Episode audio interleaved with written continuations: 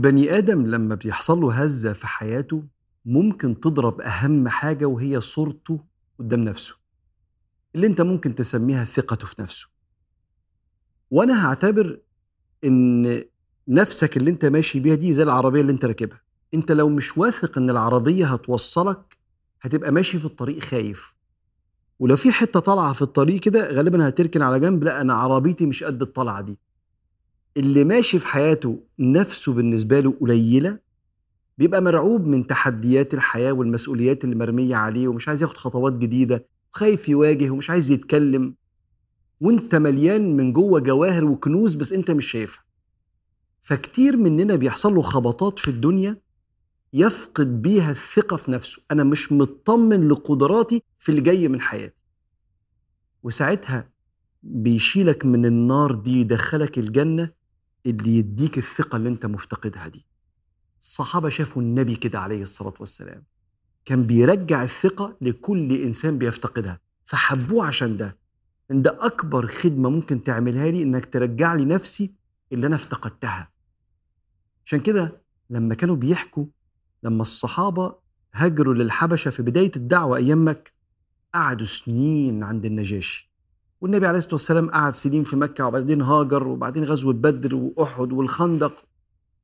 وبعد خيبر بعت النبي صلى الله عليه وسلم للنجاشي رسول كده يدعوه إلى الإسلام فأسلم النجاشي وبعت له الصحابة لما عرف إن الدنيا استقرت في المدينة. سفينة فيها مئات مش مئات هم سافروا مية الله أعلم ما تقالش في السيرة عدد ناس بس كتير قوي. منهم ناس كانوا أسلموا في مكة زمان.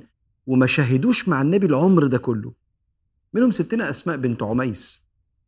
فمرة لما رجعت راحت تزور ستنا حفصة بنت عمر بن الخطاب وهي قاعدة عندها كده دخل سيدنا عمر فقالت له أسماء بنت عميس رجعت هي وباقي الناس من الحبشة كانت مرات سيدنا جعفر بن أبي طالب.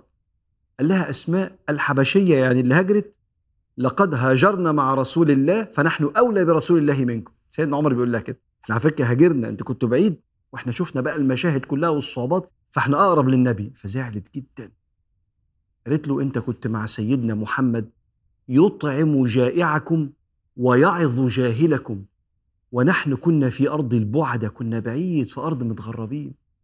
بقى أنتوا أولى بالنبي مننا وأنتوا كنتوا عايشين معاه يأكلكم ويشربكم ويوعظ اللي مش فاهم منكم أو الجاهل منكم وإحنا افتقدناه في حياتنا. أنا أروح للنبي أشكي له. راحت للنبي اشتكت له. قال لها لا. بل قولي لعمر لكم هجرة ولنا هجرتان. ده إحنا هاجرنا زمان للحبشة وبعدين رجعنا من الحبشة هاجرنا ما رجعناش بلدنا في مكة رجعنا على المدينة.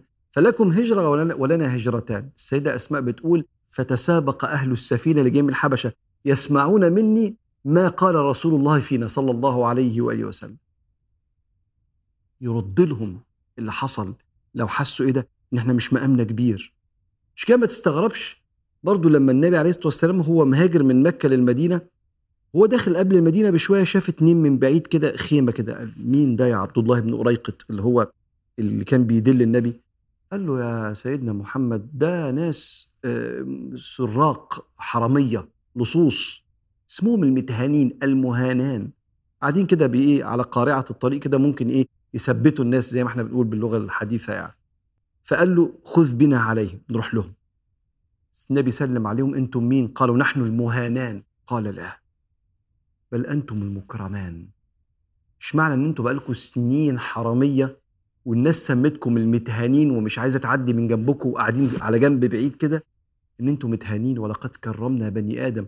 تبطل السرقة والإعتداء بتاعك ترجع إنسان محترم ومكرم. ودعاهم إلى الإسلام وأوصاهم باللحوق به بالمدينة. أسلموا ورجعوا على المدينة كملوا حياتهم مع سيدنا النبي عليه الصلاة والسلام.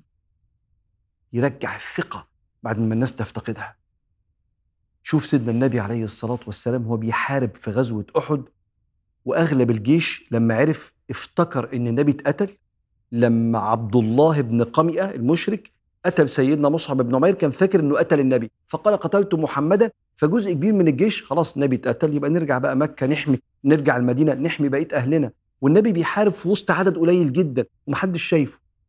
ففي وسط ما المشركين بيهجموا عليه النبي يقول لسيدنا سعد بن أبي وقاص إيه؟ ارمي سعد ارمي فداك أبي وأمي. الوحيد اللي النبي قالها له. في وسط جيش وإحنا عددنا قليل هرمي مين ولا مين؟ أنا مش قدها لا أنت قدها. ارمي بس وكل سهم هيصيب إن شاء الله. فداك أبي وأمي.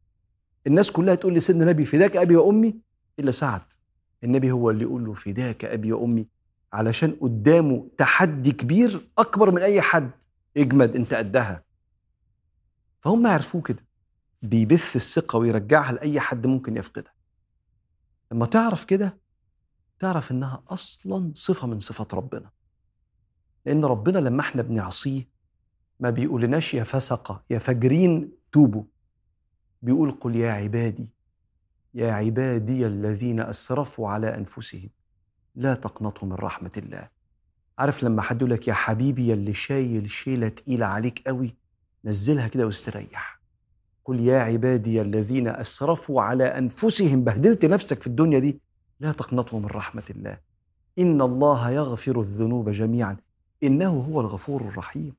فيرد للعاصي أصحاب الكبائر الثقة إن لسه ليا مكان عند ربنا أنا هتوب وأرجع لربنا النبي عليه الصلاة والسلام يتخلق بأخلاق الله والصحابة كده يعرفوه بيرد لهم الثقة لما يفقدوها فأحبوه.